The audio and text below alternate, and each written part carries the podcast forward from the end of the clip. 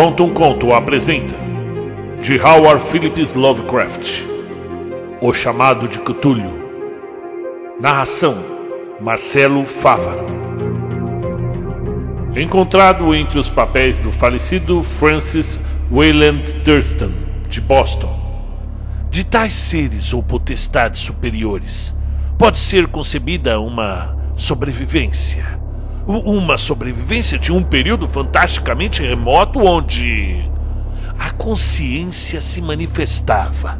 Talvez em vultos e formas desde então repelidos pela maré montante da humanidade, formas das quais apenas a poesia e a lenda captaram uma memória fugaz e a chamaram deuses, monstros seres míticos de todos os tipos e espécies. Algernon Blackwood Capítulo 1 O horror de argila A coisa mais misericordiosa do mundo, acho eu, é a incapacidade da mente humana correlacionar tudo o que ela contém. Vivemos em uma plácida ilha de ignorância, em meio a mares tenebrosos de infinidade e não estávamos destinados a chegar longe. Ah, as ciências, cada uma puxando para seu lado, nos causaram poucos danos até agora. Mas algum dia a junção das peças do conhecimento disperso descortinará visões tão terríveis da realidade e de nossa pavorosa posição dentro dela, que só nos restará enlouquecer com a revelação ou fugir da iluminação mortal para a paz e a segurança de uma nova idade das trevas. Os teosofistas imaginaram o admirável esplendor do ciclo cósmico no qual o nosso mundo e a raça humana são incidentes transitórios. Eles sugeriram estranhos remanescentes com termos que congelariam o sangue se não fossem mascarados por um suave otimismo. Mas não foi deles que me chegou o especial vislumbre de eras ancestrais proibidas, que me arrepia ao lembrar e me enlouquece nos sonhos. Esse vislumbre, como todos os pavorosos vislumbres da verdade, revelou-se de uma hora para outra, com a junção acidental de peças separadas.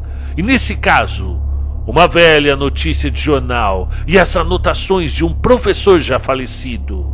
Bem, eu espero que ninguém mais junte essas peças. E se eu viver, jamais ajuntarei, deliberadamente, um elo a tão odiosa cadeia, com certeza.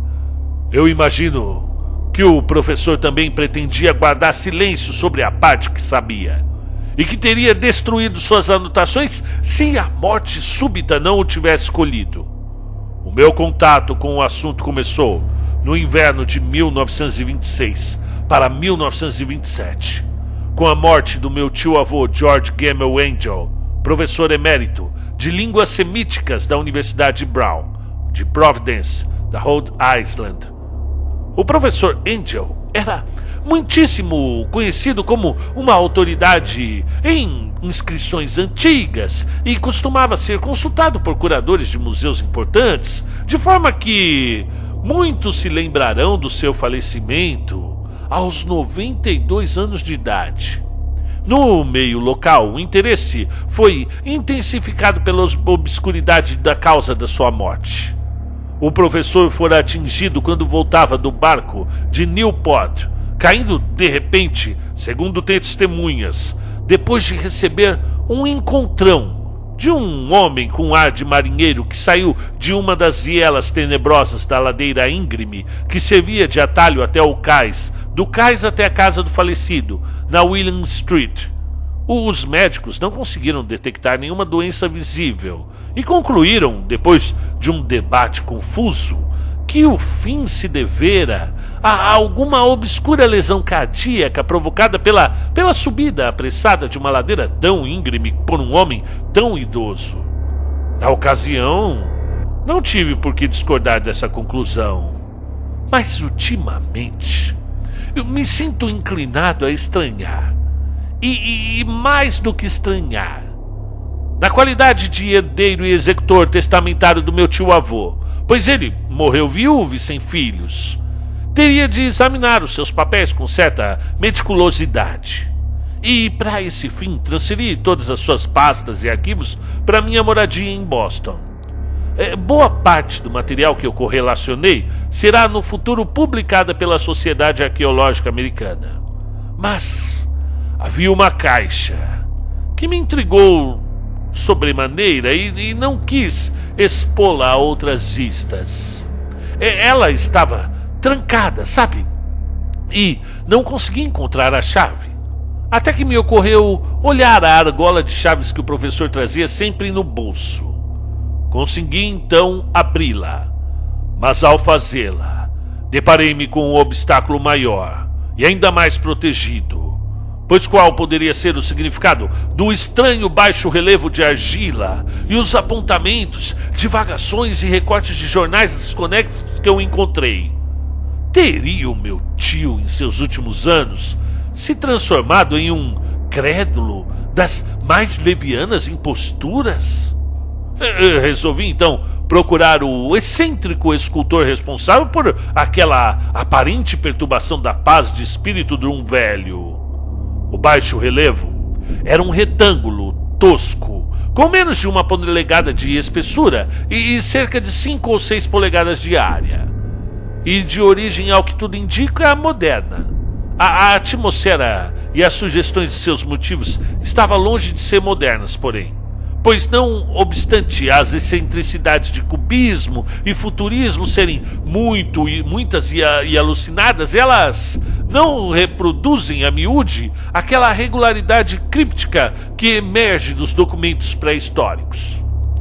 O grosso daqueles desenhos com certeza parecia ser algum tipo de escrita, conquanto a minha memória, embora familiarizada com os papéis e as coleções do meu tio, não conseguiu de maneira alguma identificar aquele tipo particular, ou mesmo inferir suas filiações remotas. Ao alto desses aparentes hieróglifos havia uma figura, com a finalidade evidentemente decorativa. Embora o seu estilo impressionista prejudicasse a formação de uma ideia muito precisa da natureza, Parecia uma espécie de monstro, ou, ou um, um símbolo representando um monstro, cuja forma só poderia ter sido concebida por uma fantasia mórbida. Se digo que minha imaginação, tanto extravagante, forjou imagens simultâneas de um, um sabe, um polvo, um dragão e, e, e uma caricatura humana.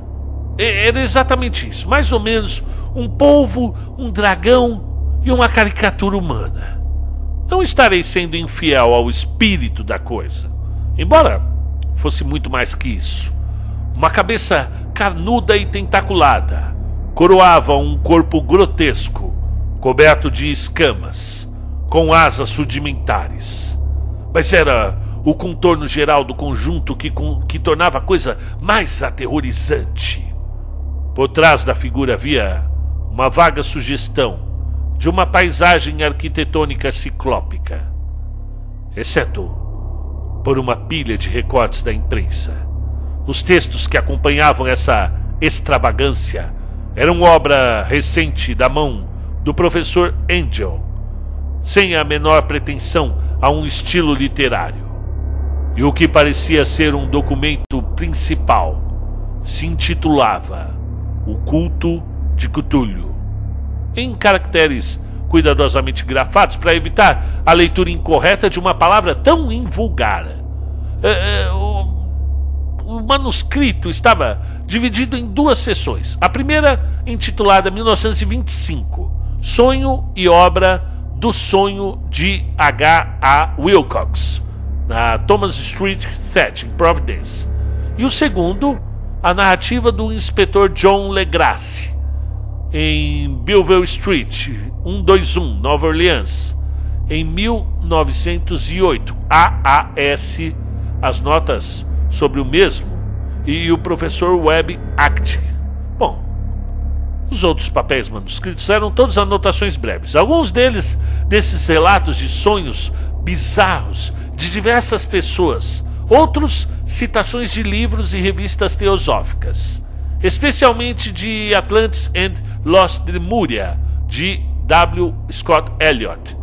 E o resto, comentários sobre antigas sociedades secretas e cultos proibidos com indicações de passagens de livros de referência de antropologia e mitologia, como a Golden Broad, de Fraser, e Wishcote, em Western Europe, da senhora Murray. Bom, a maior parte dos recortes aludia a doenças mentais excêntricas e surtos de loucura ou mania coletiva na primavera de 1925. Primeira metade do manuscrito principal relatava uma história muito estranha. Ao que parece, em 1 de março de 1925, um jovem magro e soturno de aspecto neurótico e exaltado tinha procurado o professor Angel, levando um curioso baixo relevo de argila, ainda muito fresco e úmido. E o seu cartão trazia o nome de Henry Anthony Wilcox, e o meu tio o identificara como um filho mais jovem, de uma excelente família que ele conhecia de longe.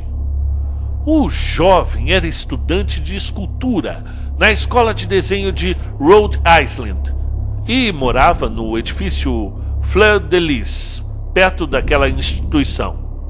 Wilcox era um jovem precoce, de gênio conhecido, mas grande excentricidade e desde a infância ele chamava a atenção pelas histórias bizarras e os sonhos curiosos que tinha o hábito de relatar. Ele se considerava psiquicamente hipersensível. Mas para o povo pacato da cidade, da antiga cidade comercial, ele não passava de um esquisitão. Sem nunca se misturar muito com a própria gente, ele foi perdendo aos poucos a visibilidade social. E agora só era conhecido de um pequeno grupo de estetas de outras cidades. Mesmo o Clube de Artes de Providence, zeloso de seu conservadorismo, o considerava um caso sem esperança. E por ocasião da visita, dizia o manuscrito do professor, o escultor de repente pediu a ajuda dos conhecimentos arqueológicos do seu anfitrião para identificar os hieróglifos dos baixo relevo. Ele falava de maneira calma, sonhadora, sugerindo uma simpatia afetada e distante, sabe? E o meu tio foi um tanto até ríspido na resposta, pois a condição claramente recente da tabuleta indicava afinidade com qualquer coisa, menos com arqueologia. Bom, a réplica do jovem Wilcox, que impressionou meu tio bastante para ele recordar-se dela e registrá-la tal qual, teve um feitio poético que deve ter marcado toda a conversa e que mais tarde descobri se tratar de uma forte característica sua. Ele disse: É novo de fato, visto que o fiz na noite passada, em meio a um sonho com cidades estranhas. E os sonhos são mais antigos do que a fervilhante Tiro, ou a contemplativa Esfinge, ou a, a jardinada Babilônia. Foi aí que ele começou aquele relato confuso. De repente, espicaçou memórias adormecidas e conquistou o interesse febricitante do meu tio. Tinha havido um rápido tremor de terra na noite anterior, o, o mais forte sentido na Nova Inglaterra em muitos anos. E a imaginação de Wilcox fora fortemente abalada. Recolhendo-se ao leito, ele teve um sonho sem precedentes, com grandes cidades ciclópicas, construídas com blocos titânicos e monólitos projetados para o céu. Tudo estudando um limo verde e sinistro de horror latente. E as paredes e pilares estavam cobertos de hieróglifos. E de algum ponto indeterminado abaixo chegava uma voz que não era uma voz, é, é uma sensação caótica que somente a fantasia poderia transformar em som, mas que ele tentara transmitir com um amontoado de letras quase impronunciável Cthulhu Ftagna. A, a, a misórdia verbal foi a chave para a recordação que exaltou e perturbou o professor Angel. Ele interrogou o escultor, o rapaz, com meticulosidade científica e estudou com atenção quase fanática o baixo relevo em que o jovem se vira trabalhando, enregelhado e investido apenas com a roupa de dormir, até a vigília insinuar-se em seu torpor. E o meu tio culpou a velhice, disse Wilcox mais tarde, pela lentidão com que identificou os hieróglifos e a imagem. Muito, muitas de suas perguntas pareceram deslocadas para o visitante, em especial as que tentavam relacioná-lo com cultos ou sociedades estranhos.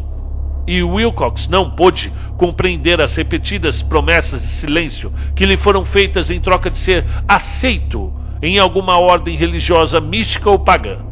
Quando o professor Angel se convenceu de que o escultor ignorava mesmo qualquer culto ou sistema de sabedoria críptica, assediou o visitante com pedidos para que ele lhe relatasse os sonhos futuros. E isso rendeu frutos regulares.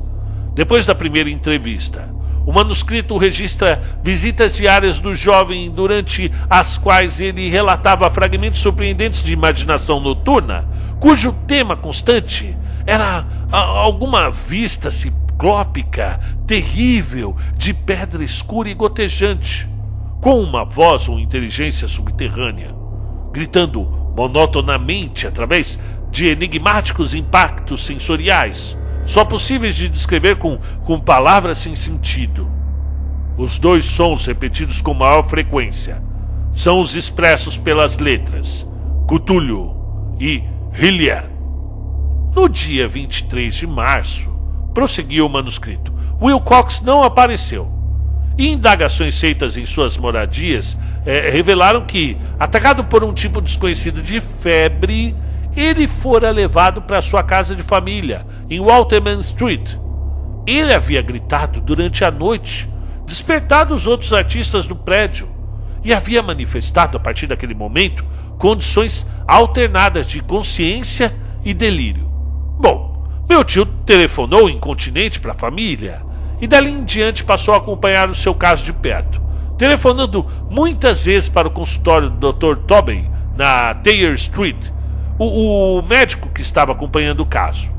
A mente febril do jovem, ao que parecia, estava retida em coisas estranhas. E o médico chegava a estremecer quando as mencionava. E essas coisas incluíam não só a repetição do que ele tinha sonhado antes, mas envolviam também algo gigantesco, com milhas de altura, que andava ou se arrastava de um lado para o outro. E em nenhum momento ele descreveu essa coisa. Mas expressões alucinadas ocasionais, reproduzidas pelo Dr. Tobin, convenceram o professor de que ela devia ser idêntica àquela, à monstruosidade inominável que ele tentava tentara representar em sua escultura do sonho. A referência a essa coisa, acrescentou o doutor, preludiava sempre a recaída do jovem na letargia. A sua temperatura, por estranho que pareça, não subia muito acima do normal, mas o seu estado geral sugeria antes uma febre genuína do que uma perturbação mental. No dia 2 de abril, por volta das três da tarde, todos os sintomas da doença de Wilcox desapareceram, de uma hora para outra. Ele se sentou na cama, espantado por estar em casa e sem a, a menor noção do que tinha acontecido em sonho ou realidade desde a noite de 22 de março. Recebendo alta do médico, voltou para os seus aposentos em três dias, mas deixou de prestar qualquer ajuda ao professor Angel.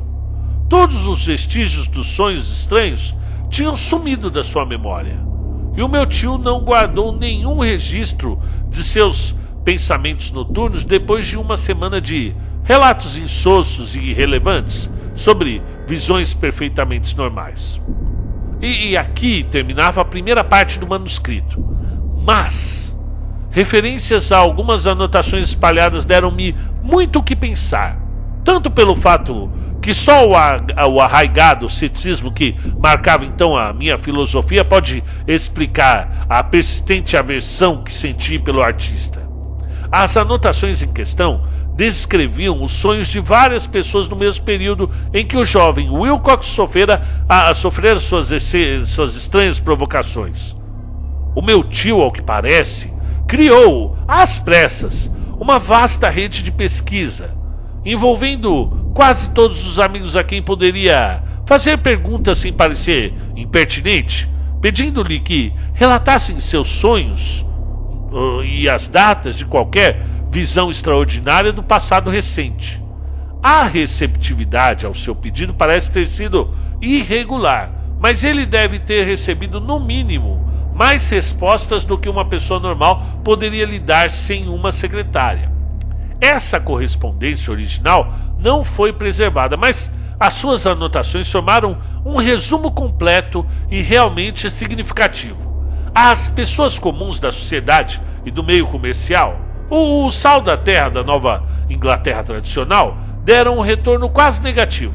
Embora casos esparsos de impressões noturnas perturbadoras, mas informes apareceram aqui e ali, sempre entre dia 23 de março e 2 de abril.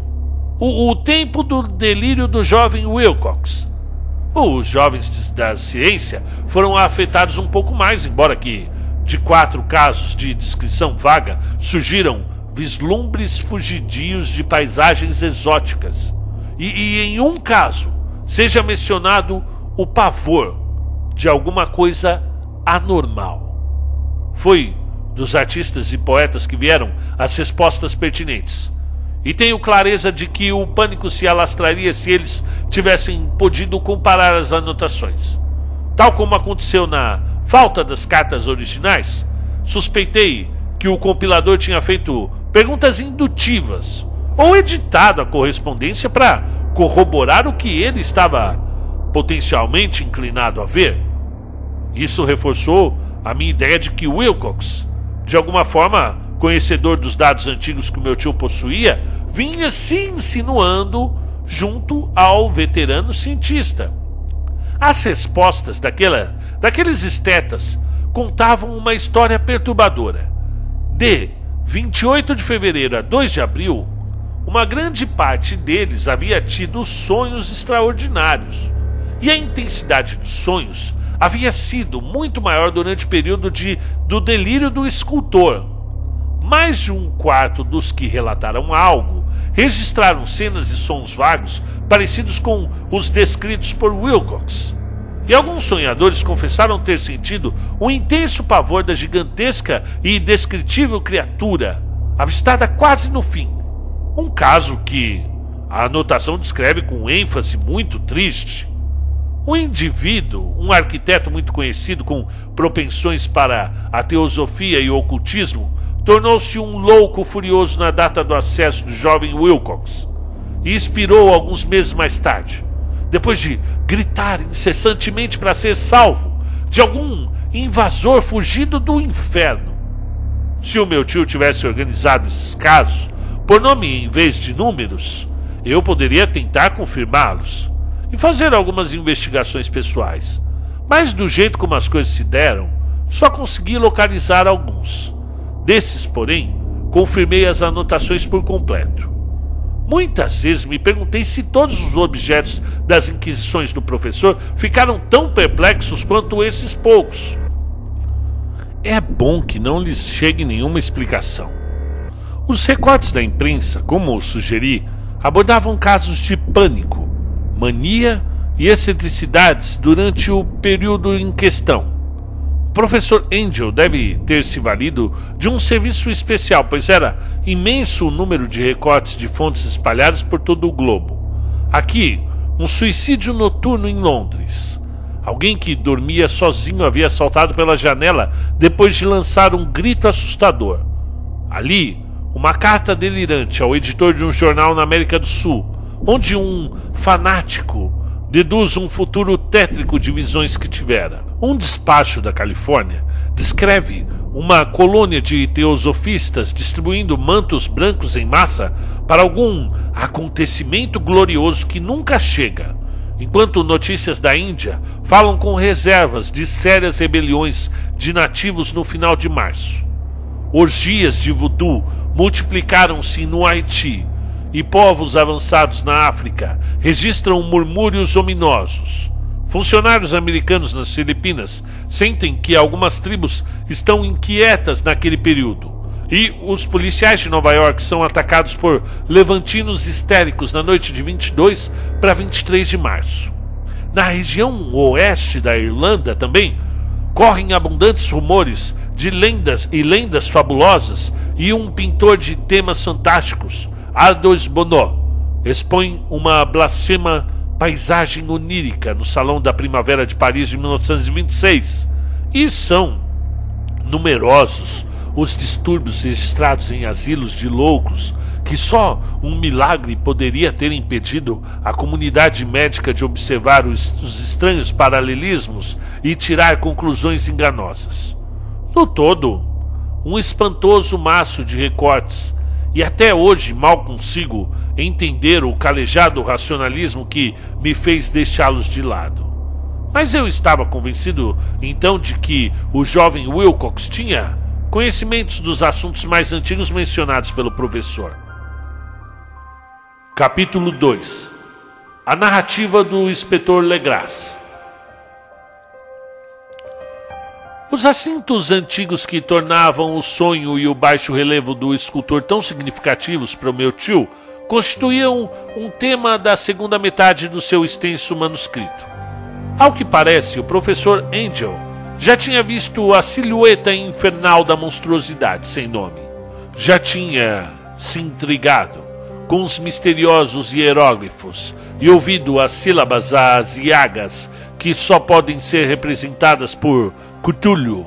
E isso tudo associado de maneira tão excitante e terrível que não causa espanto que ele tenha perseguido o jovem Wilcox com perguntas e solicitações de dados. A experiência anterior tinha ocorrido em 1908, 17 anos antes, quando a Sociedade Antropológica Americana realizara o seu encontro anual em St. Louis. O professor Angel como convinha a qualquer com sua autoridade e suas realizações, teve um papel destacado em todas as deliberações. E foi um dos primeiros a ser abordado por diversos leigos que aproveitaram a comprovação, a convocação para formular perguntas querendo respostas corretas e problemas para uma solução especializada. O principal desses leigos, e dentro em pouco, o centro de interesse de todos os participantes, era um homem de meia idade e aparência comum, que tinha vindo de Nova Orleans atrás de informações especiais impossíveis de obter junto a alguma fonte local. Chamava-se John Raymond, John Raymond Legrasse, e era de profissão inspetor da polícia. Trouxera consigo o motivo de sua visita, uma estatueta de pedra, grotesca, repulsiva e, ao que tudo indica, muito antiga, cuja origem não poderia determinar.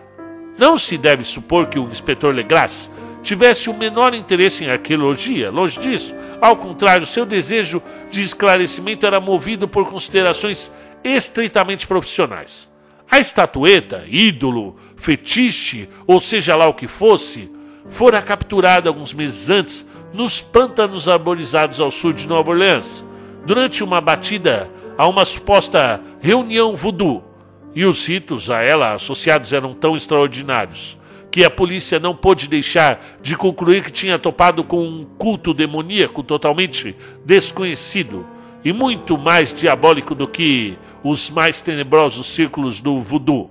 Bom, sobre a sua origem, afora as histórias desencontradas, inacreditáveis extraídas dos praticantes capturados, não se haveria de descobrir absolutamente nada o que explicava a ansiedade da polícia por qualquer sabedoria arcaica que ajudasse a situar o pavoroso símbolo e, através dele, constituir a origem do culto.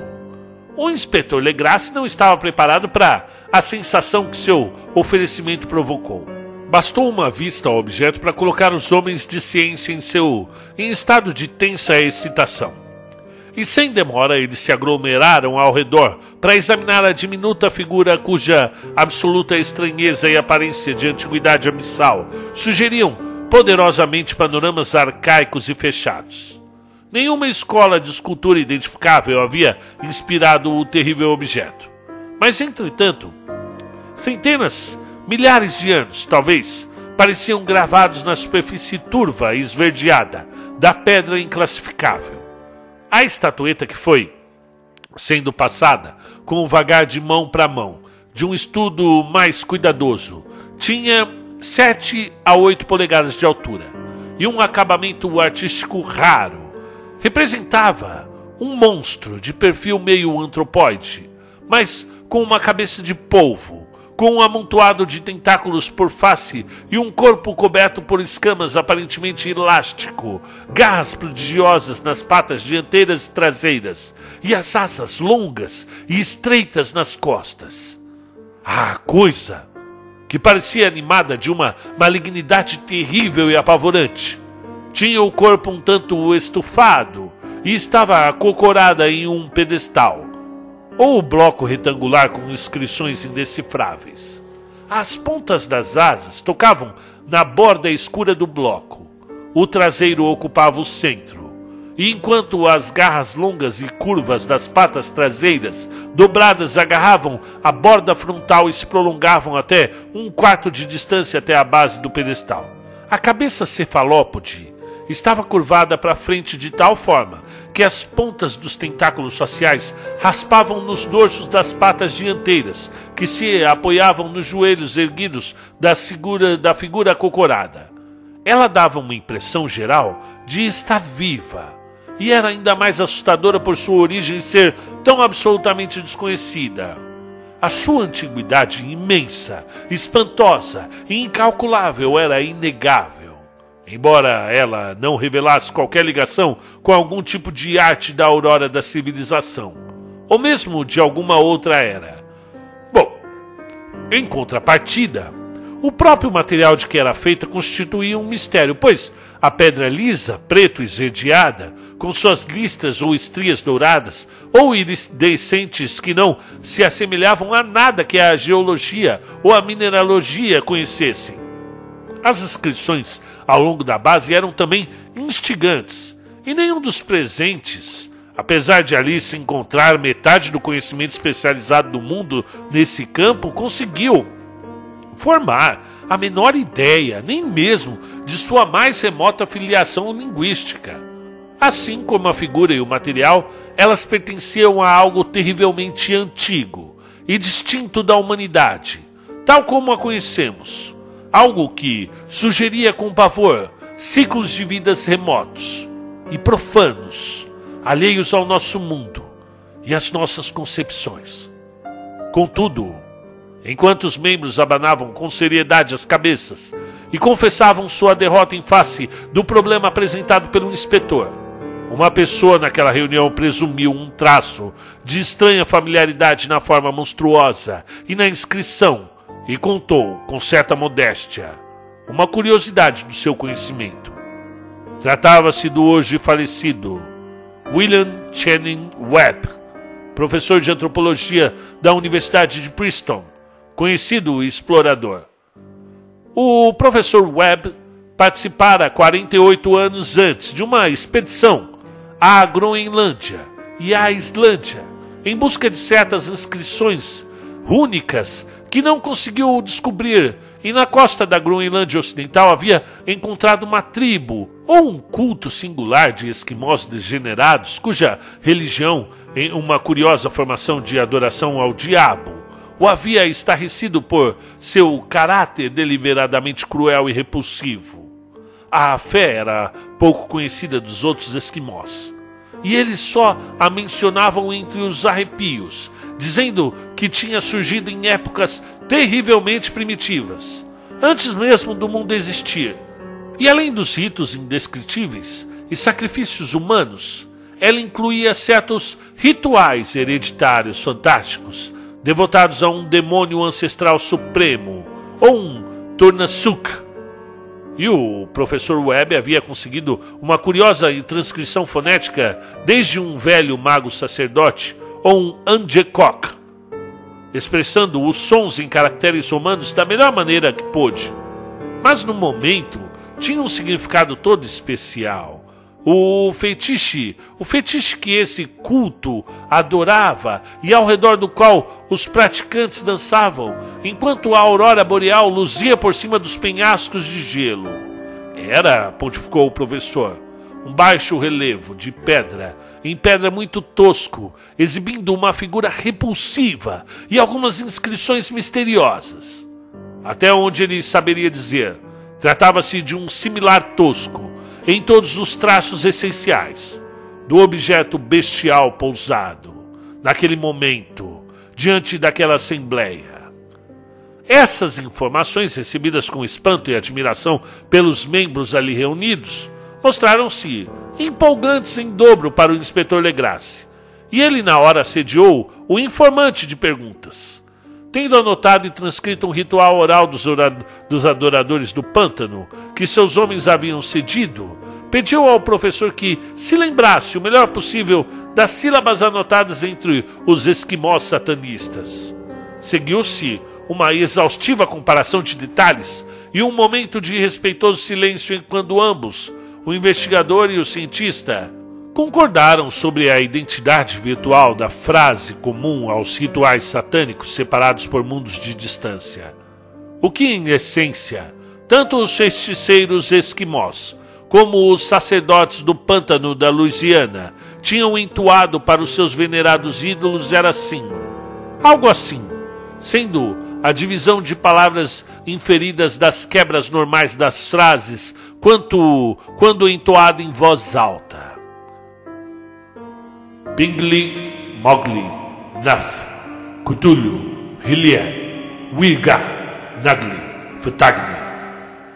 E Grace estava um passo à frente do professor Webb, pois vários dos seus prisioneiros mestiços tinham repetido para ele o que os celebrantes mais velhos lhe tinham dito sobre o significado das palavras. Esse texto dizia algo assim: Em sua morada, em Heliat, o morto Cthulhu espera sonhando. Então, atendendo a um pedido geral e insistente, o inspetor Legrasse contou da forma mais completa possível sua experiência com os adoradores do pântano, contando uma história que, como pude observar, meu tio atribuiu um significado profundo. Ela sugeria os mais alucinados sonhos dos criadores de mitos e teosofistas, que revelava um espantoso grau de imaginação cósmica em mestiços e párias. Em 1 de novembro de 1907, a polícia de Nova Orleans recebera um chamado frenético da região lacustre e pantanosa ao sul.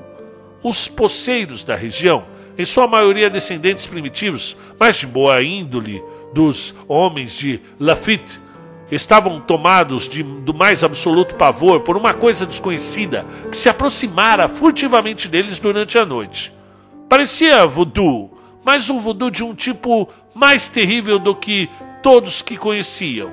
E algumas mulheres e crianças tinham desaparecido desde que o tantã maléfico começara o seu batimento incessante no coração dos bosques escuros e assombrados onde ninguém se aventura. Havia gritos insanos, e uivos angustiados, cantos de arrepiar a alma e chamas diabólicas dançantes. E prosseguiu o assustado mensageiro, que as pessoas não podiam mais suportar. Assim, um corpo de vinte policiais que lotava dois veículos e um automóvel partiu ao entardecer, levando o trêmulo poceiro como guia. No final da estrada transitável, eles apearam e chapinharam muitas milhas em silêncio pelos terríveis bosques de cipestres onde o dia não penetrava. Raízes pavorosas e festões pendentes e malignos de musgo espanhol os cercavam, e de vez em quando um amontoado de pedras úmidas ou fragmentos de alguma parede apodrecida intensificavam, com sua sugestão de moradia mórbida, o sentimento de depressão que cada árvore retorcida e cada ilhota musgosa se combinavam para produzir. Finalmente despontou o povoado de poceiros, um amontoado de casebres miseráveis, e moradores histéricos vieram correndo aglomerar-se em volta do grupo de lanternas balouçantes. A batida surda dos tambores era agora pouco audível ao longe, muito ao longe, e um uivo horripilante chegava em intervalos irregulares quando o vento mudava. Um clarão avermelhado parecia filtrar através da pálida vegetação rasteira, além das intermináveis avenidas de escuridão florestal. Mesmo relutando em ser deixados mais uma vez a sós, os amedrontados pulseiros recusaram-se a avançar uma polegada na direção do culto profano. E o inspetor Legrasse e os seus 19 colegas tiveram de seguir em frente, sem guia, pelas negras arcadas de horror que nenhum deles jamais percorrera. A região invadida pela polícia tinha má reputação e era geralmente desconhecida e não frequentada por homens brancos. Corriam lendas de um lago oculto, jamais deslumbrado por olhos mortais, habitado por uma coisa polida branca e informe, com olhos luminosos, e os poceiros sussurravam que os demônios com asas de morcego saíam voando das cavernas, nas entranhas da terra, para adorá-la à meia-noite. Eles diziam que a criatura que já estava ali antes de Doubleville, antes de Lacelle, antes dos índios e antes mesmo dos animais e pássaros saudáveis dos bosques. Era o próprio pesadelo. E vê-la significava a morte. Mas ela fazia os homens sonharem, e assim eles sabiam o bastante para manter a distância. A orgia de voodoo acontecia, de fato, na mera fímbria da zona abominável mas aquele local era ruim o bastante. Daí, porque talvez o próprio local da adoração aterrorizasse os poceiros mais do que o pavoroso som e incidentes. Somente a poesia ou a loucura poderiam fazer justiça aos barulhos escutados pelos homens de Legrasse, enquanto abriam caminho pelo pântano tenebroso na direção do clarão vermelho e do tantã abafado. Há características vocais típicas dos homens e características vocais típicas das feras. E é terrível ouvir uma quando a fonte deveria indicar a outra. A fúria animal e a libertinagem orgiástica atingiram ali alturas demoníacas, com uivos e guinchos estáticos que cortavam, reverberando o bosque sombrio, como a tempestade pestilenta das profundezas do inferno. De vez em quando, a gritaria desordenada cessava, destacando-se o que parecia ser um coro bem ensaiado, de vozes roucas, entoando compassadamente aquela frase ou ritual hediondo. Piglui, Mowgli, Naf, Kitulio, Hiliek, Waka, Nagli, Fitagni. Atingindo um ponto onde o arvoredo era menos denso, os homens toparam de, de repente com a visão do próprio espetáculo. Quatro deles cambalearam um desmaiou, e dois foram sacudidos por um pranto convulsivo que a furiosa cacofonia do festim felizmente abafou. Legrasse aspergiu água do pântano no rosto do desmaiado e todos ficaram paralisados, tremendo, quase hipnotizados pelo horror. Em uma clareira natural do pântano havia uma ilha relvada e sem árvores, com um acre de extensão, talvez em certa medida seca Sobre ela saltitava e se contorcia uma horda de anormalidade humana tão indescritível que só um cime ou um angarola poderiam descrever.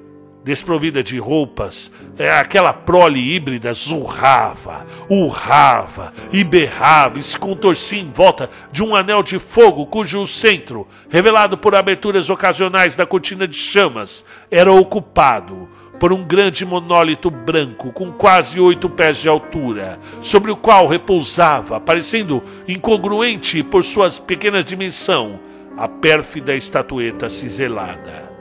De um amplo círculo, formado por dez patíbulos, dispostos em intervalos regulares, tendo o monólito branco rodeado de chamas por, como centro, pendiam, de cabeça para baixo, os corpos terrivelmente desfigurados dos infortunados poceiros desaparecidos.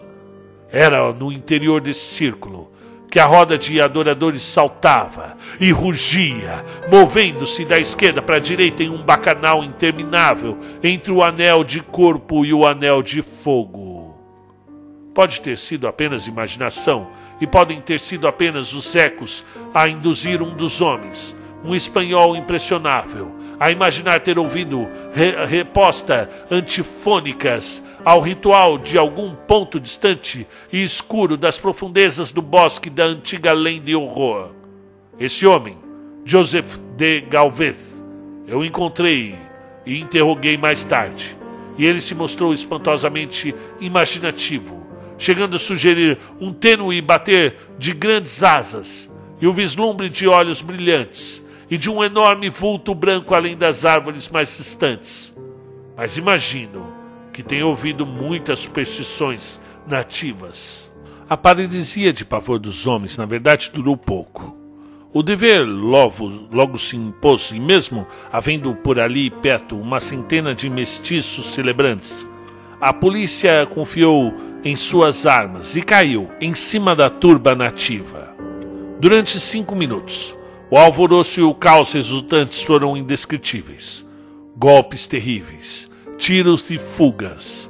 Mas no final Legrasse pôde contar cerca de 47 prisioneiros sombrios, que foram obrigados a se vestir às pressas e se alinhar entre as duas filas de policiais.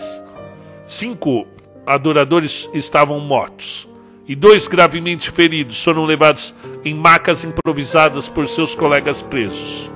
A estatueta sobre o monólito foi retirada com cuidado, é claro, e trazida por Legras.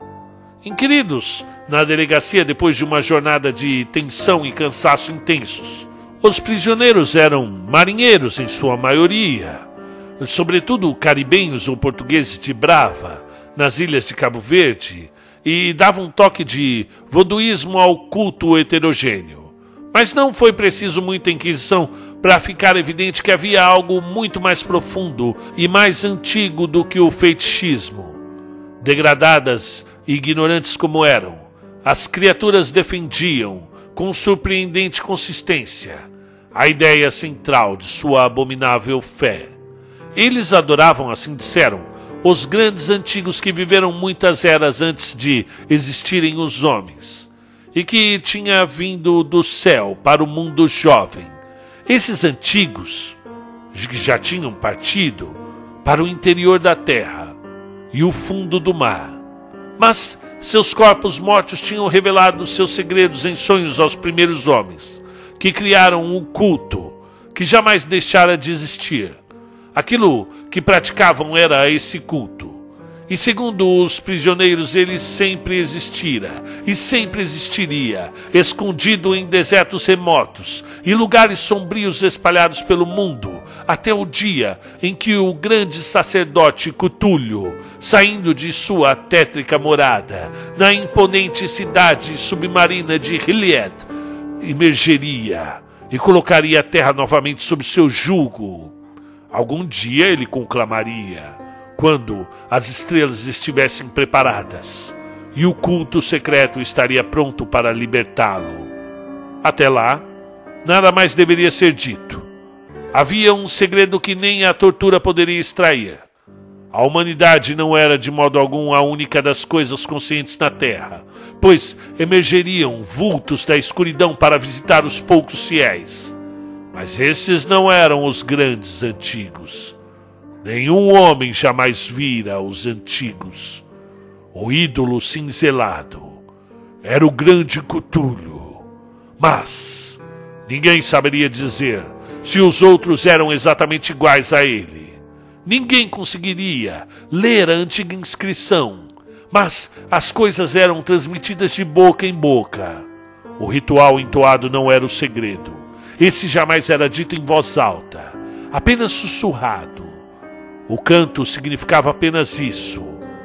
Em sua morada, Hilliard, o morto Cthulhu, espera sonhando.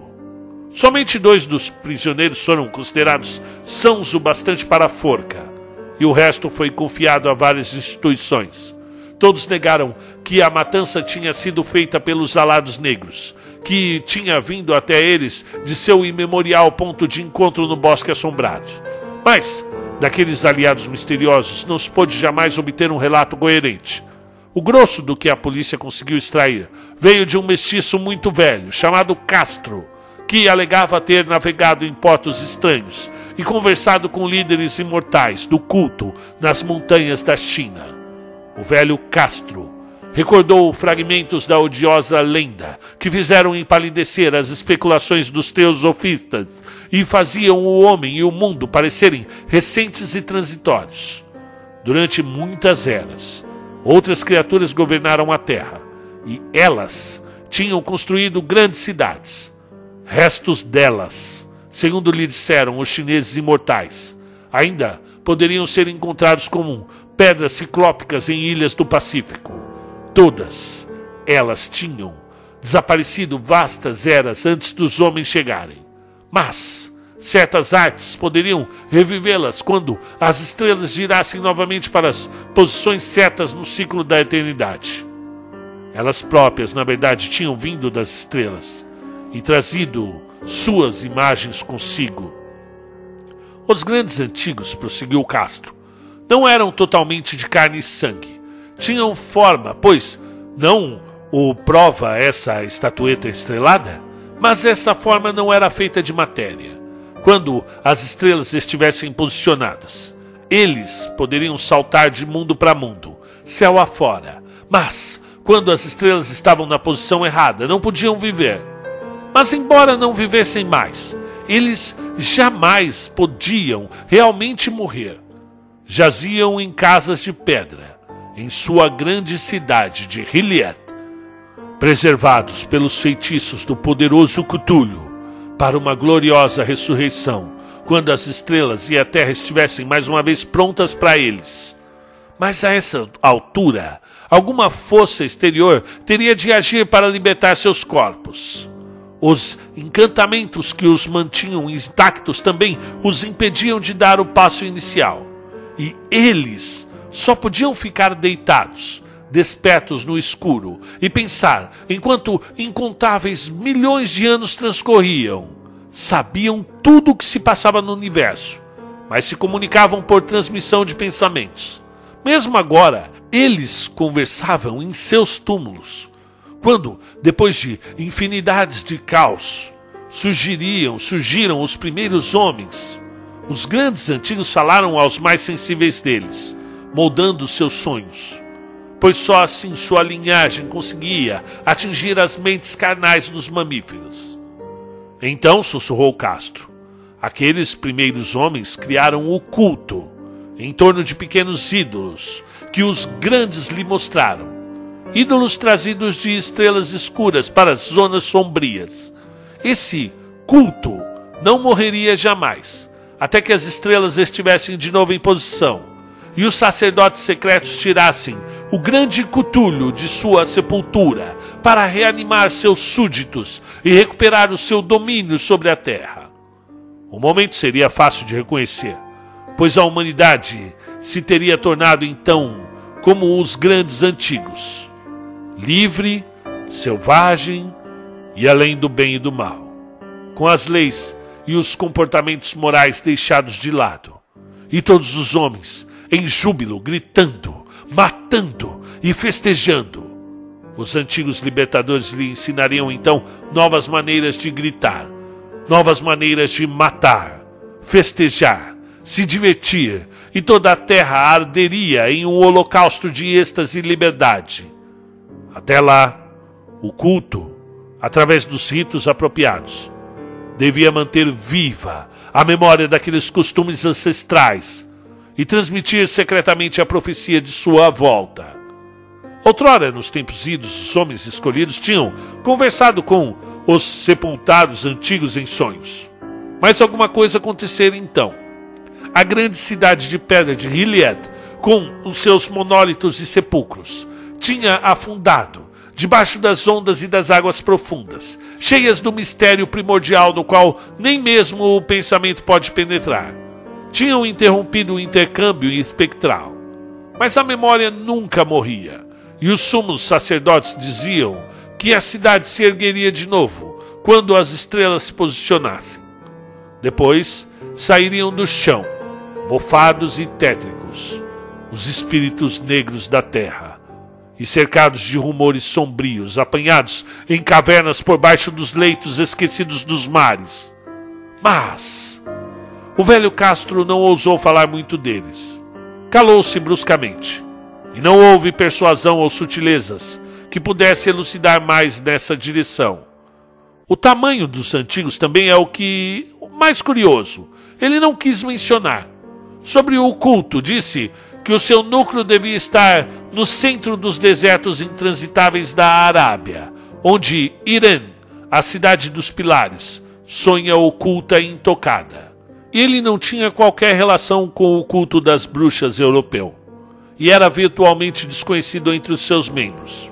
Nenhum livro jamais se referia de fato a ele, embora, segundo os imortais chineses, houvesse um duplo significado no Necronomicon, do árabe louco, Abdul al-Zahed, ou que os iniciados poderiam ler quando quisessem, especialmente no muito discutido dístico, pois não há morto que fique em repouso eterno, e com a imensidade poderá afinar-se a morte.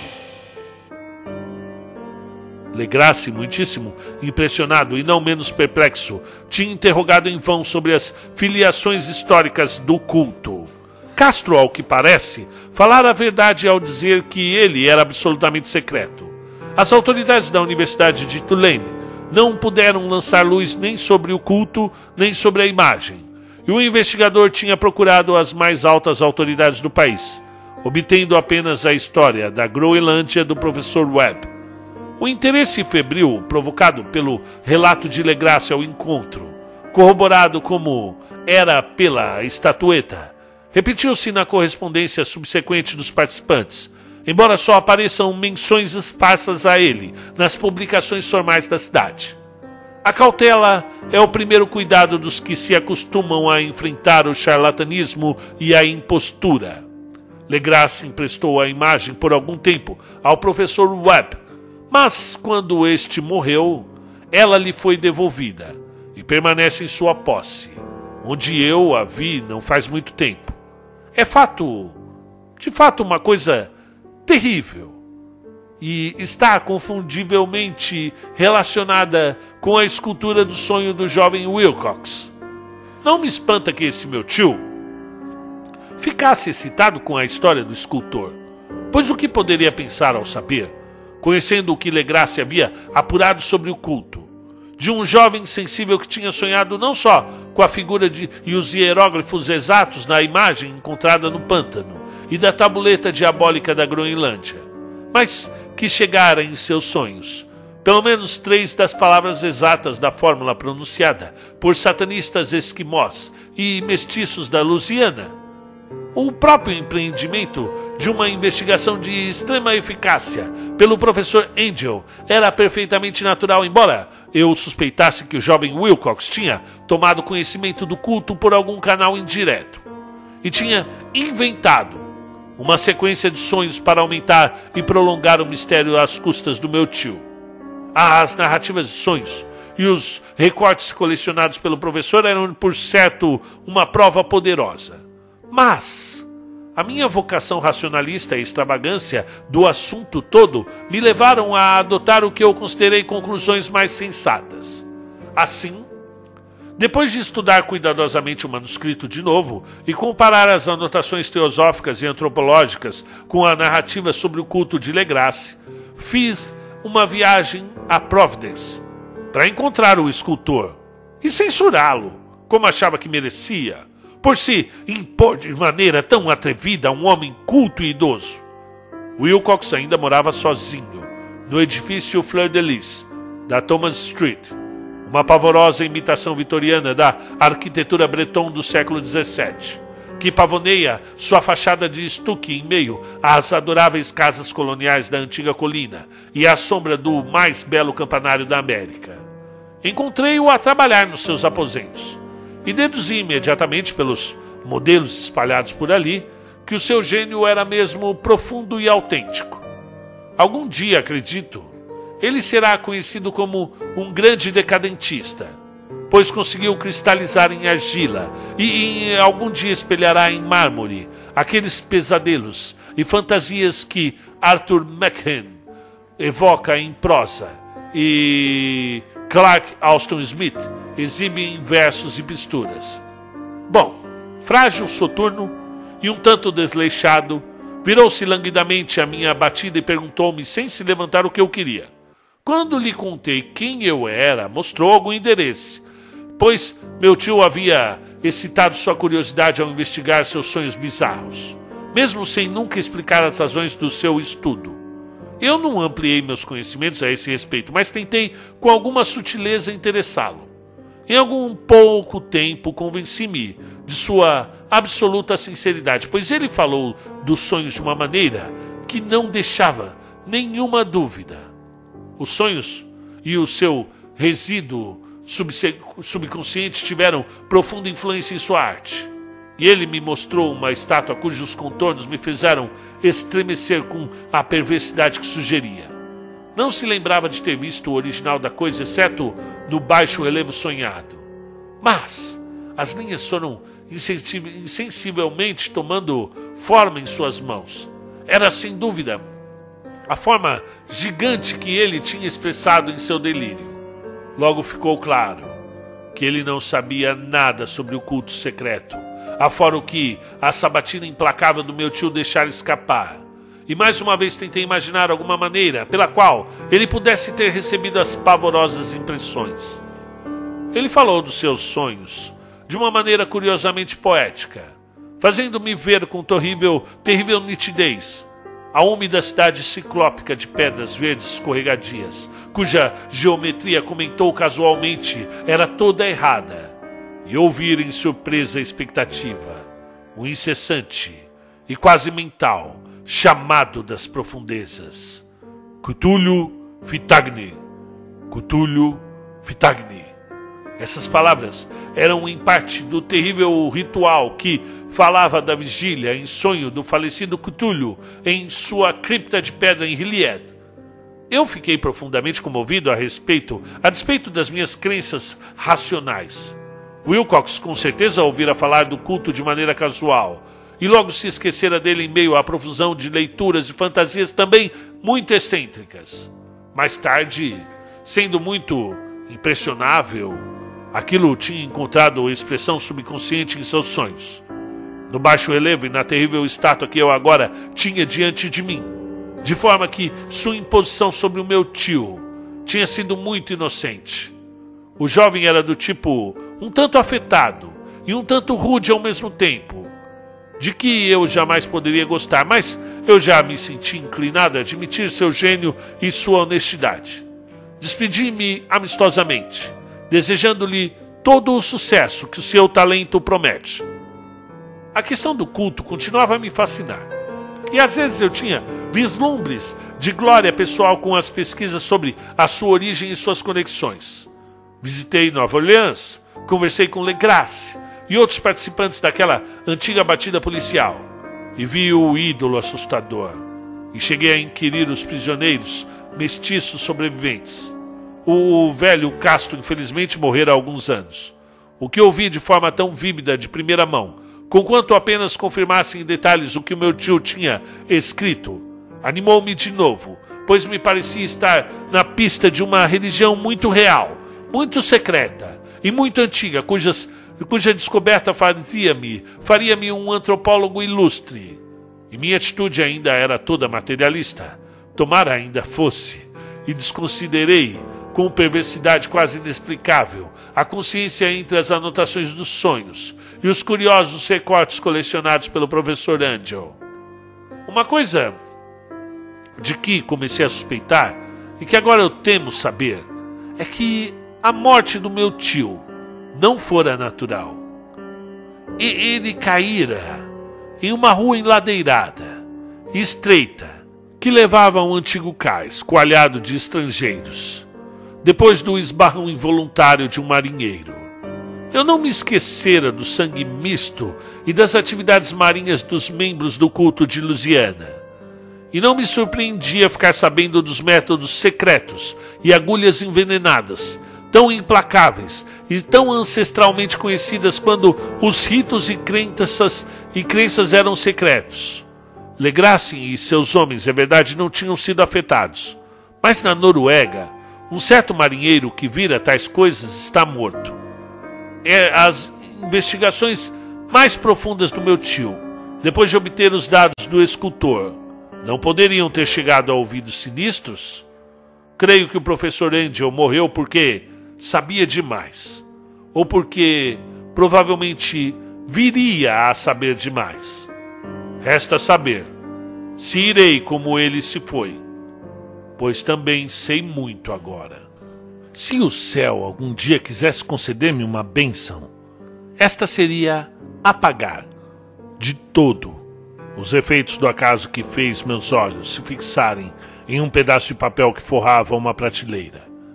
Não era algo com que eu me teria deparado naturalmente em minhas ocupações diárias, pois se tratava de um número velho de um jornal australiano, o Sydney Bulletin, de 18 de abril de 1925. E ele tinha escapado, inclusive à firma da distribuição de recortes que, por ocasião da sua edição, vinha coletando material para a pesquisa do meu tio. Minhas investigações sobre o que o professor Angel chamava de o culto de Cthulhu estavam quase paradas. E eu estava na visita a um amigo erudito em Patterson, na Nova Jersey, curador de um museu local e mineralogista de renome.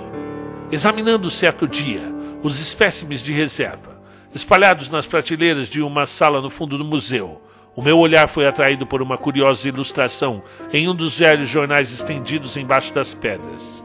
Tratava-se do Sydney Bulletin que mencionei, pois meu amigo tinha amplas relações no exterior, e a ilustração era uma autopsia recortada de uma repulsiva imagem de pedra quase idêntica à que Legrasse tinha encontrado no pântano.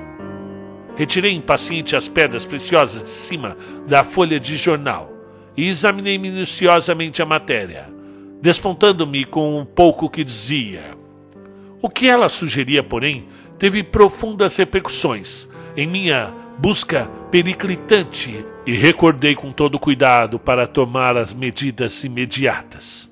Ela dizia o seguinte: Misterioso navio perdido encontrado no mar.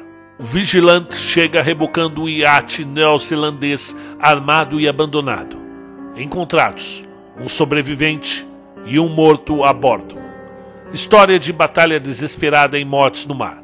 Marinheiro resgatado omite detalhes sobre a estranha experiência. Encontrado ídolo estranho em sua posse. Investigações prosseguem.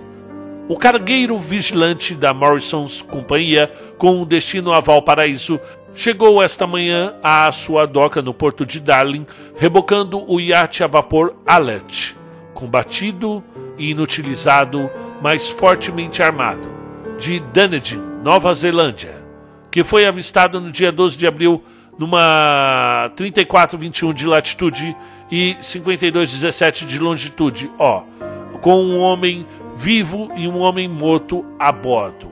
O vigilante deixou Valparaíso em 25 de março e no dia 2 de abril foi impelido muito ao sul de sua rota por tempestades excepcionalmente violentas e ondas monstruosas. Em 12 de abril, o navio abandonado foi visto. Embora parecesse estar deserto depois de abordado, verificou-se que abrigava um sobrevivente em condições quase delirantes. E um homem que com certeza estava morto havia mais de uma semana. O vivo estava agarrado a um horrível ídolo de pedra, de origem desconhecida, com cerca de 30 centímetros de altura, sobre cuja natureza autoridades da Universidade de Sydney, da Royal Society e do Museu da College Street professaram tal perplexidade. e o sobrevivente fez ter encontrado na cabine do iate, em um pequeno escrínio cinzelado de tipo comum. Esse homem, depois de recobrar os sentidos, contou uma história muito estranha de pirataria e chacina. Trata-se de Gustav Johansen, um norueguês de alguma inteligência, e que fora o contramestre da escuna Emma, de Auckland, que zarpou para Callao com uma tripulação de 11 homens em 20 de fevereiro. A Emma, dizia ele, foi retardada e empurrada com toda a força para o sul de sua rota pela grande tormenta de 1 de março, e em 22 de março, estando a 49,51 de latitude e 128,34 de longitude, encontrou Alert, manejado por uma tripulação estranha e mal encarada no Canacas de, de, de Canacas e Mestiços. Ordenado peremptoriamente a voltar, o capitão Collins se recusou, diante do que a estranha tripulação começou a atirar com selvageria e sem aviso na escuna com a bateria pesada de canhões de bronze que equipava o iate.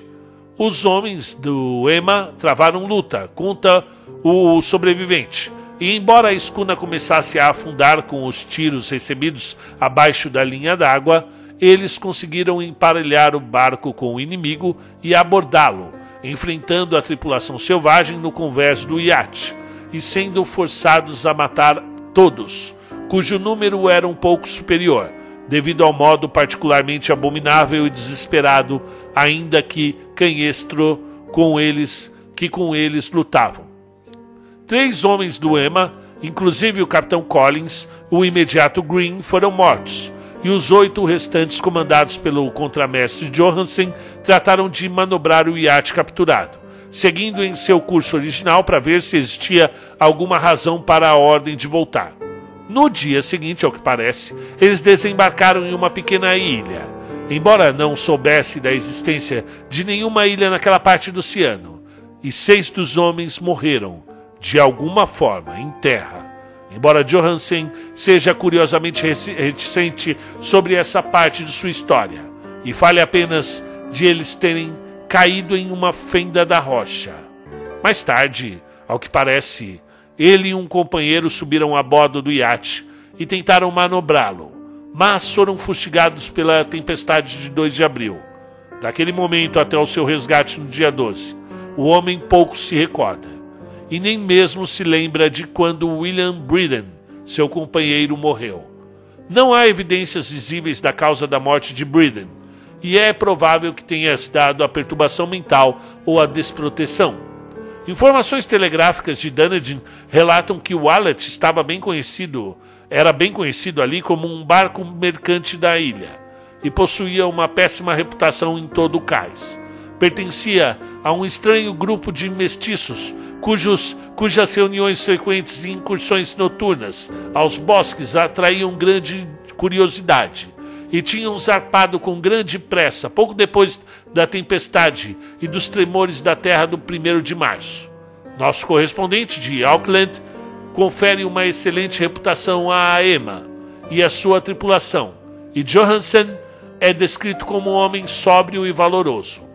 O Amirantado vai abrir inquérito sobre o assunto todo a partir de amanhã, e todos os esforços serão enviados para induzir Johansen a falar mais francamente do que tem feito até agora. Bom, isso era tudo, além da imagem da estatueta infernal. Mas que associação de ideias desencadeou em minha mente?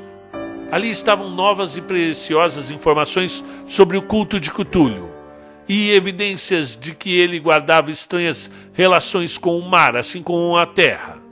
O que teria levado a tripulação mestiça a ordenar que Emma retornasse enquanto seguiram em frente com seu hediondo ídolo? O que seria a Ilha Desconhecida, onde seis homens da Emma tinham morrido, e sobre a qual o imediato Johansen era tão reticente? O que a investigação do vice-almirantado teria apurado? E o que saberia do abominável culto em Dunedin? E o mais admirável, Que relação profunda e sobrenatural de datas era aquela que emprestava um significado maligno agora inegável às diversas viravoltas dos acontecimentos tão cuidadosamente anotados por meu tio? Em 1 de março, nosso 28 de fevereiro, segundo a linha internacional da data, vieram o terremoto e a tempestade. De Dunedin, Wallet e sua tele deletéria tripulação tinha partido a toda pressa como se fossem impiedosamente convocados. E do outro lado da terra, poetas e artistas tinham começado a sonhar com uma estranha cidade ciclópica e úmida, enquanto o jovem escultor tinha modelado, durante o sono, a forma do temível Cthulhu. Em 23 de março, a tripulação do Ema desembarcou em uma ilha desconhecida onde deixou seis mortos. E naquela mesma data, os sonhos de homens sensíveis assumiram uma vivacidade acentuada, obscureceram de pavor da perseguição maligna de um monstro gigantesco. Enquanto um arquiteto enlouquecia e um escultor mergulhava no delírio.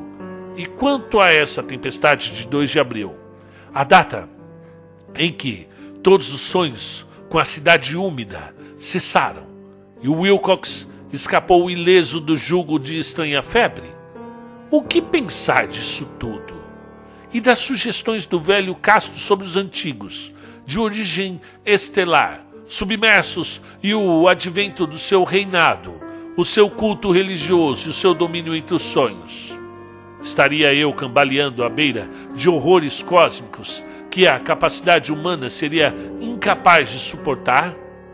Se assim fosse, deviam ser apenas horrores mentais, pois de algum modo o 2 de abril dara fim a qualquer ameaça monstruosa que tivesse começado seu assédio à alma da humanidade. E naquela noite, depois de um dia de arranjos, arranjos e telegramas apressados, despedi-me do meu hospedeiro e tomei um trem para São Francisco. Em menos de um mês eu estava em Dunnet, onde descobri, porém, que pouco se sabia dos estranhos membros do culto que tinham perambulado pelas velhas tavernas do cais. A escória das docas era comum demais para merecer alguma menção especial. Embora corressem vagos rumores sobre uma viagem ao interior, feita por aqueles marinheiros, durante a qual se notaram um longínquo rufar de tambores e chamas vermelhas dos morros distantes. Em Auckland, Fiquei sabendo que Johansen tinha voltado com os cabelos louros embranquecidos depois de uma inquisição perfunctória inconclusiva em Sydney. E depois disso vendera sua casinha na West Street e navegara com a mulher para sua velha casa em Oslo. Sobre a sua estarrecedora experiência, ele não diria aos amigos mais do que dissera aos funcionários do almirantado e tudo o que eles puderam fazer foi dar-me o seu endereço em Oslo. Depois disso, fui a Sydney e conversei com os marinheiros e membros do tribunal do vice-almirantado, mas foi em vão. Vi o Alert, agora vendido em uso comercial, no cais circular em Sydney. Mas de nada me serviu sua aparência vulgar. A estatueta agachada, com sua cabeça em choco, corpo de dragão, asas escamadas e pedestal hieróglifo, estava guardada no museu do Parque White. Eu a estudei atentamente, achando-a de um artesanato muito raro, contendo o mesmo absoluto mistério, terrível antiguidade e sinistra estranheza de material que eu tinha notado no exemplar menor de Legrasse. Os geólogos, contou-me o curador, tinham-na considerado um grande mistério, pois juravam que não havia no mundo uma pedra daquele tipo. Estremecendo, eu pensei no que o velho Castro tinha dito a Legrasse sobre os grandes primitivos. Eles vieram das estrelas e trouxeram suas imagens consigo. Abalado por uma revolução mental como jamais conhecera, eu resolvi visitar o contramestre Johansen em Oslo. Navegando até Londres, tornei a embarcar em seguida para a capital da Noruega, onde desembarquei em um certo dia de outono nas docas bem cuidadas à sombra de Esberg. O endereço de Johansen, conforme verifiquei, ficava na cidade velha do rei Harold Hardrada, eh, que mantivera vivo o nome de Oslo durante os séculos em que a cidade maior se disfarçara de Cristiania. Fiz o breve percurso de táxi com o coração palpitando. E na porta de um velho e bem cuidado edifício, com a frente rebocada, uma mulher de rosto melancólico de preto atendeu-me, causando uma profunda frustração ao me contar, em um inglês vacilante, que Gustav Johansen já não mais existia. Não sobrevivera ao seu retorno, contou-me a esposa, pois os acontecimentos ao mar em 1925 tinham acabado com ele.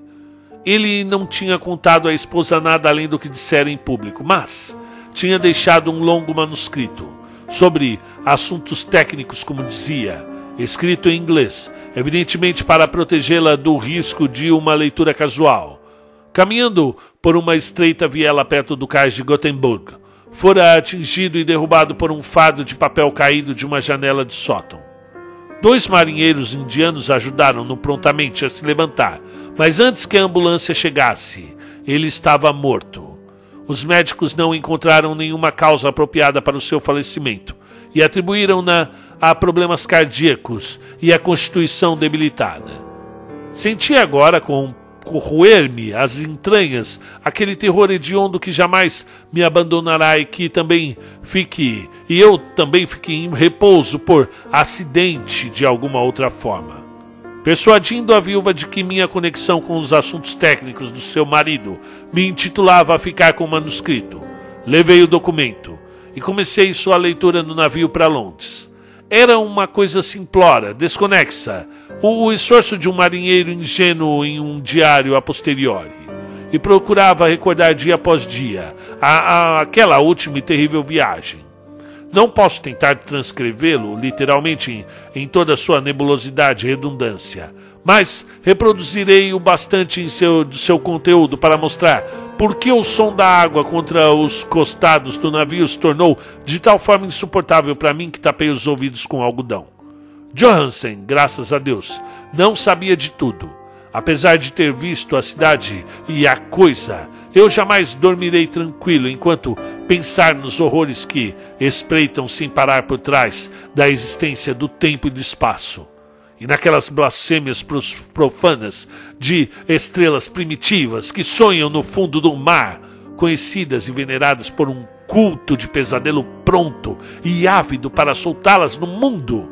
Sempre que algum terremoto suspender sua monstruosa cidade de pedra novamente até o sol e o ar.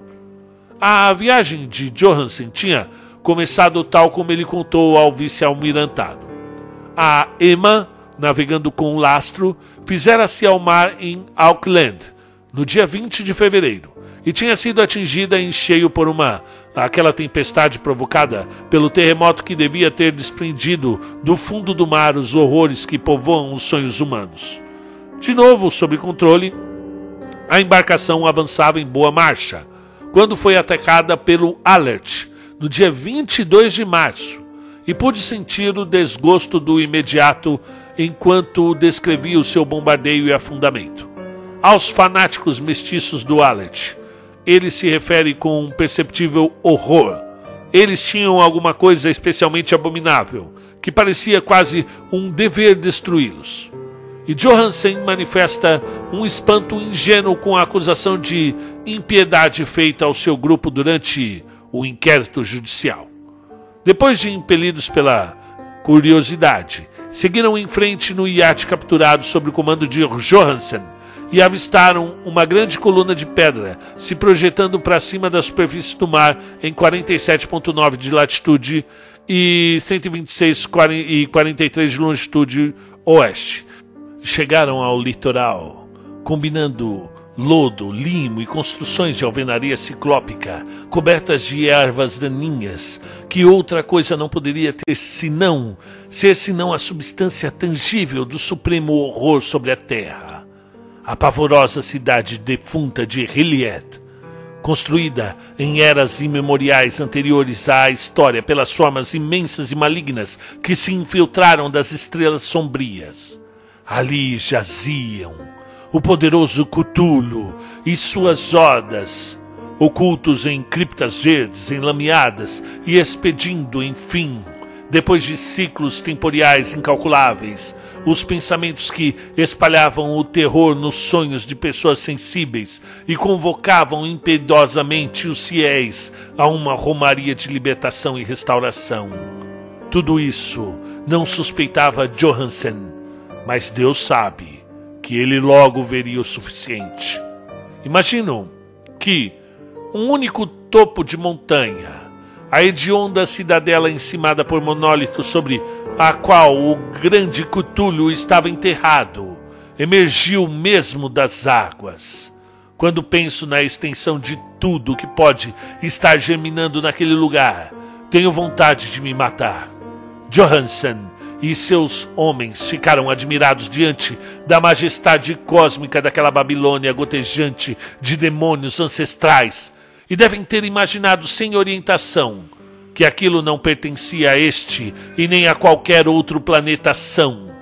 A admiração com o tamanho descomunal da cidade de blocos de pedras enverdeados, com a altura estonteante do grande monólito cinzentado, com a estarrecedora semelhança entre as colossais estátuas e baixos relevos, e a imagem bizarra encontrada em um escrínio do Alert é dolorosamente visível em cada linha da apavorada descrição do contramestre. Sem conhecer o futurismo, Johansen chegou muito perto dele ao falar da cidade, pois, em vez de descrever alguma estrutura ou edifício definido, ele se atém a impressões gerais sobre os imensos ângulos e superfícies da pedra, superfícies grandes demais para pertencerem a qualquer coisa normal ou própria dessa terra, corrompidas por imagens e hieróglifos terríveis. Mencionam sua referência a ângulos porque sugere algo que Wilcox me disse sobre seus pavorosos sonhos. Ele disse que a geometria do lugar que via em sonhos era anormal, não euclidiana, sugerindo locais e dimensões repulsivos, diferentes dos nossos. Agora um marinheiro iletrado sentia a mesma coisa, observando a terrível realidade. Johansen e seus homens desembarcaram em um banco de lama inclinado daquela monstruosa acrópole e escalaram aos escorregões os titânicos blocos enlameados que não poderiam ser a escada de nenhum mortal. O próprio sol no firmamento parecia distorcido, visto através dos miasmas polarizantes que exalavam daquela perversão encharcada. E um misto de ameaça e expectativa, às escondidas daquele, daqueles ângulos loucamente enganosos de rocha entalhada, onde se revelava o côncavo, a segundo olhar do que se mostrava convexo a um primeiro. Algo muito parecido com pavor tomara conta de todos os exploradores antes mesmo de avistarem qualquer coisa mais definida do que rocha, limo e mato. E cada um deles teria fugido não fosse por medo da zombaria dos outros. E foi sem muito entusiasmo que eles procuraram, em vão, como se provou, alguma lembrança que pudessem carregar. Foi Rodrigues, o português, quem escalou a base do monólito e gritou, informando o que tinha encontrado. Os outros seguiram e olharam, cheios de curiosidade, a imensa porta entalhada com o já familiar baixo relevo, em forma de dragão com a cabeça de lula. Parecia, segundo Johansen, uma grande porta de celeiro. E todos sentiram que era uma porta devido à verga, umbral e batentes ornamentados que a cercavam, embora não conseguissem ter claro se era horizontal como um alçapão ou inclinada como a porta externa de um porão. Como Wilcox teria dito, a geometria do lugar era toda errada.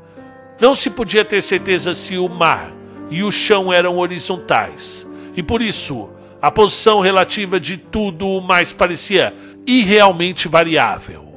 Briden tentou forçar a porta em vários pontos sem resultado. Depois Donovan tateou sua borda deliberadamente, pressionando um ponto de cada vez.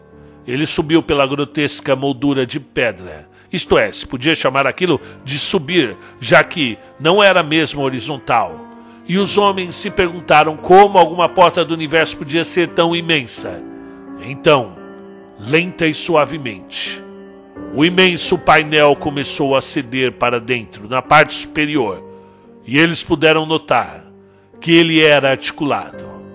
Donovan escorregou algo assim para baixo ou ao longo do batente, juntando-se aos companheiros, e todos ficaram observando o estranho recuo daquele portal, com grandes entalhes monstruosos.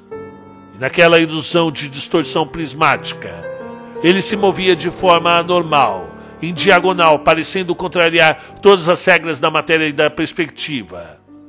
A abertura era negra, de uma escuridão quase material. Aquelas trevas eram, na verdade, uma qualidade positiva, pois escureciam as partes das paredes internas que deveriam ter sido reveladas e, de fato, exalava para fora como fumaça de uma prisão multimilenar, obscurecendo aos olhos a vista do sol. Ao ecoar para o céu inchado e convexo, em um adejar de asas membranosas.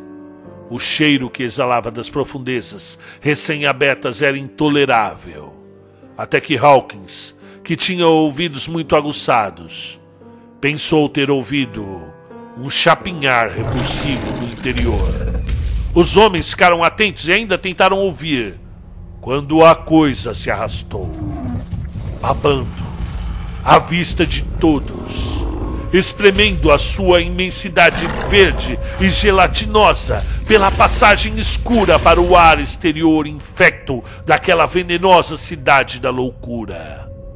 A caligrafia do pobre Johansen quase estancou nesse ponto. Dos seis homens que jamais retornariam ao navio, ele acha que dois sucumbiram de puro pavor naquele maldito instante. A coisa não pode ser descrita. Não há linguagem para abismos tão imemoriais de pavor de demência, contradições tão grandes de matéria, força e ordem cósmica. Uma montanha caminhando ou se arrastando. Meu Deus! Eh, não espanta que por toda a terra um tamanho, um grande arquiteto enlouquecesse e o pobre Wilcox delirasse de febre naquele instante telepático. A coisa dos ídolos. A cria verde e gosmenta, vinda das estrelas, tinha despertado ao reclamar o que era seu. As estrelas estavam posicionadas uma vez mais, e o que um culto ancestral não tinha conseguido deliberadamente. Um grupo de inocentes marinheiros tinha obtido por acidente. E após eras incontáveis, o poderoso Cutulho estava livre outra vez e ávido de prazer. Três homens foram varridos pelas patas balofas antes de alguém poder virar-se. Que descansem em paz, se algum repouso existir nesse universo. Eram eles, Donovan, Guerreira e Krongstrom. Parker escorregou enquanto os outros três mergulhavam freneticamente em paisagens intermináveis de rocha incrustada de verde para o barco e Johansen jura que ele foi engolido por um ângulo de parede que não deveria estar ali. Um ângulo que era agudo, mas se comportava como se fosse obtuso. E assim, só Briden e Johansen conseguiram alcançar o barco e remaram desesperados para o Wallet, enquanto a monstruosidade montanhosa se deixava cair pesadamente sobre as rochas, aquelas rochas escorregadias, até parar, hesitante, à beira do mar. O vapor do navio não estava totalmente extinto, apesar da ida de todos os braços para a praia. Alguns minutos de correria febril de um lado para o outro entre a roda do leme e as máquinas foi o que bastou para colocar o alert em movimento. Devagar, em meio aos horrores distorcidos daquela paisagem indescritível, ele começou a agitar as águas letais, enquanto, sobre a estrutura de pedra daquela praia espectral, que não era da terra, a coisa titânica das estrelas babava e resmungava como Polifemo, maldizendo o navio em fuga de Ulisses. E em seguida, mais audacioso do que o célebre Ciclope, o poderoso Cutulo deslizou viscosamente para a água e saiu em perseguição do navio, com braçadas de uma potência cósmica e tão imensas que chegavam a formar ondas na superfície do mar. Briden olhou para trás e enlouqueceu, rindo histericamente. E assim seguiu rindo, com intervalos, até que a morte o encontrou certa noite na cabine enquanto Johansen perambulava, delirante pelo navio. Mas Johansen ainda não tinha desistido. Sabendo que a coisa certamente alcançaria o Wallet antes que o navio navegasse a pleno vapor, resolveu fazer uma tentativa desesperada e, ajustando a máquina em plena velocidade, correu como um raio para o convés e inverteu o leme Formou-se um poderoso turbilhão de espuma no abominável oceano, enquanto a pressão do vapor ia aumentando e aumentando. O bravo norueguês dirigia a proa da embarcação para um, o caçador gelatinoso que se erguia acima da espuma imunda com a proa de um galeão infernal e a pavorosa cabeça de Lula com tentáculos retorcidos já estava quase alcançando o grupés do robusto iate. Mas implacável, Johansen avançava. Houve um ruído de bexiga estourando, uma, uma sujeira gosmenta de peixe Lula rasgando, um fedor como se um milhar de sepulturas fossem abertas e um som que o cronista não conseguiu pôr no papel por um instante. O navio ficou coberto por uma nuvem verde, acre e cegante, e depois restou apenas um fervilhar venenoso a ré, onde Deus, a massa plástica dispersa daquela inominável criatura, aquela criatura celeste, ia vagamente recompondo sua odiosa forma original, enquanto se alargava a distância que a separava a cada segundo do Alet, que ganhava ímpeto com a pressão crescente do vapor. Bem, isso foi tudo. Em seguida, Johansen apenas meditou sobre o ídolo na cabine e cuidou da comida para si e para o maníaco risonho ao seu lado. Ele não tentou navegar depois da primeira e corajosa fuga pois o contra-ataque tinha extraído algo da sua energia. E depois veio a tormenta de 2 de abril, e a sua consciência se anuviou. Há uma sensação de vertigem espectral por abismos líquidos do infinito, de corridas alucinadas, por universos instáveis montados em uma cauda de cometa, e de saltos histéricos, do poço à lua e da lua novamente ao poço. Tudo animado por um coro castinante dos corrompidos, hilários deuses antigos, e dos zombeteiros duendes verdes, com asas de morcego do Tártaro. Fora daquele sonho veio a salvação. O vigilante, o tribunal do vice-almirantado, as ruas de Dunedin e a longa viagem de volta para a velha casa à sombra de Esberg. E ele não poderia contar. Eles o achariam louco. Escreveria tudo o que sabia antes da morte chegar. Mas a sua esposa não devia suspeitar. A morte seria uma bênção, se ao menos pudesse apagar as lembranças. Esse foi o documento que li. E coloquei agora na caixa de estanho ao lado do baixo relevo e dos papéis do professor, do professor Angel, meu tio. Com isso, deve seguir esse destino, esse meu registro, esse teste da minha própria atitude mental, em que se reconstituiu aquele que eu espero que jamais se reconstitua de novo.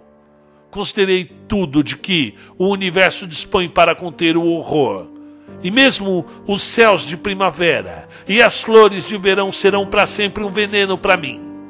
Mas não creio que minha vida dure muito. Assim como meu tio se foi, como o pobre Johansen se foi, eu irei. Se demais, e o culto ainda vive. Cthulhu ainda vive, também, imagino, naquele abismo de pedra que o abrigou desde que o sol era jovem. A sua maldita cidade está novamente submersa, pois o Vigilant navegou até o local depois da tormenta de abril. Mas os seus agentes em terra ainda urram, cabriolam e matam em torno de monólitos coroado por ídolos em locais desertos. Ele deve ter sido apanhado pelo afundamento enquanto estava dentro do seu abismo negro. Senão o mundo estaria agora gritando de pavor e loucura. Quem conhecerá o fim? Aquilo que emergiu pode afundar. E o que afundou pode emergir. A repugnância espera e sonha nas profundezas. E a podridão se espalha sobre as precárias cidades dos homens. Chegará um momento, mas não devo e não posso pensar. Deixe-me rezar para que, se não sobreviver a esse manuscrito, meus executores testamentários coloquem a cautela à frente da audácia e cuidem que ele não chegue a outros olhos. Fim do conto. O chamado de Cthulhu. Muito bem, pessoal. Sejam bem-vindos. Esse é o canal Conta um Conto. Nós trazemos aqui contos das mais variadas é, espécies do gênero, ok? Sejam contos já consagrados da literatura mundial. Você tem H.P. Lovecraft, Edgar Allan Poe, Franz Kafka, uh, Machado de Assis, contos também desconhecidos inéditos de novos escritores ou escritores que ainda não são conhecidos pelo grande público, que enviam para o nosso canal no nosso e-mail que está aí na descrição. E, sendo legal, eu, esse humilde professor de letras, lerei para vocês aqui no canal, gravado com o anseio de levar a literatura a quem precisa, democratizando o a reflexão literária, o pensamento humano universal, ok? Então, sejam bem-vindos, inscrevam-se, ativem o sininho para receberem novos contos como esse, que você pode ouvir em casa, no carro enquanto dirige, enquanto está na academia ou no metrô. Um grande abraço a todos e sejam bem-vindos. Até mais.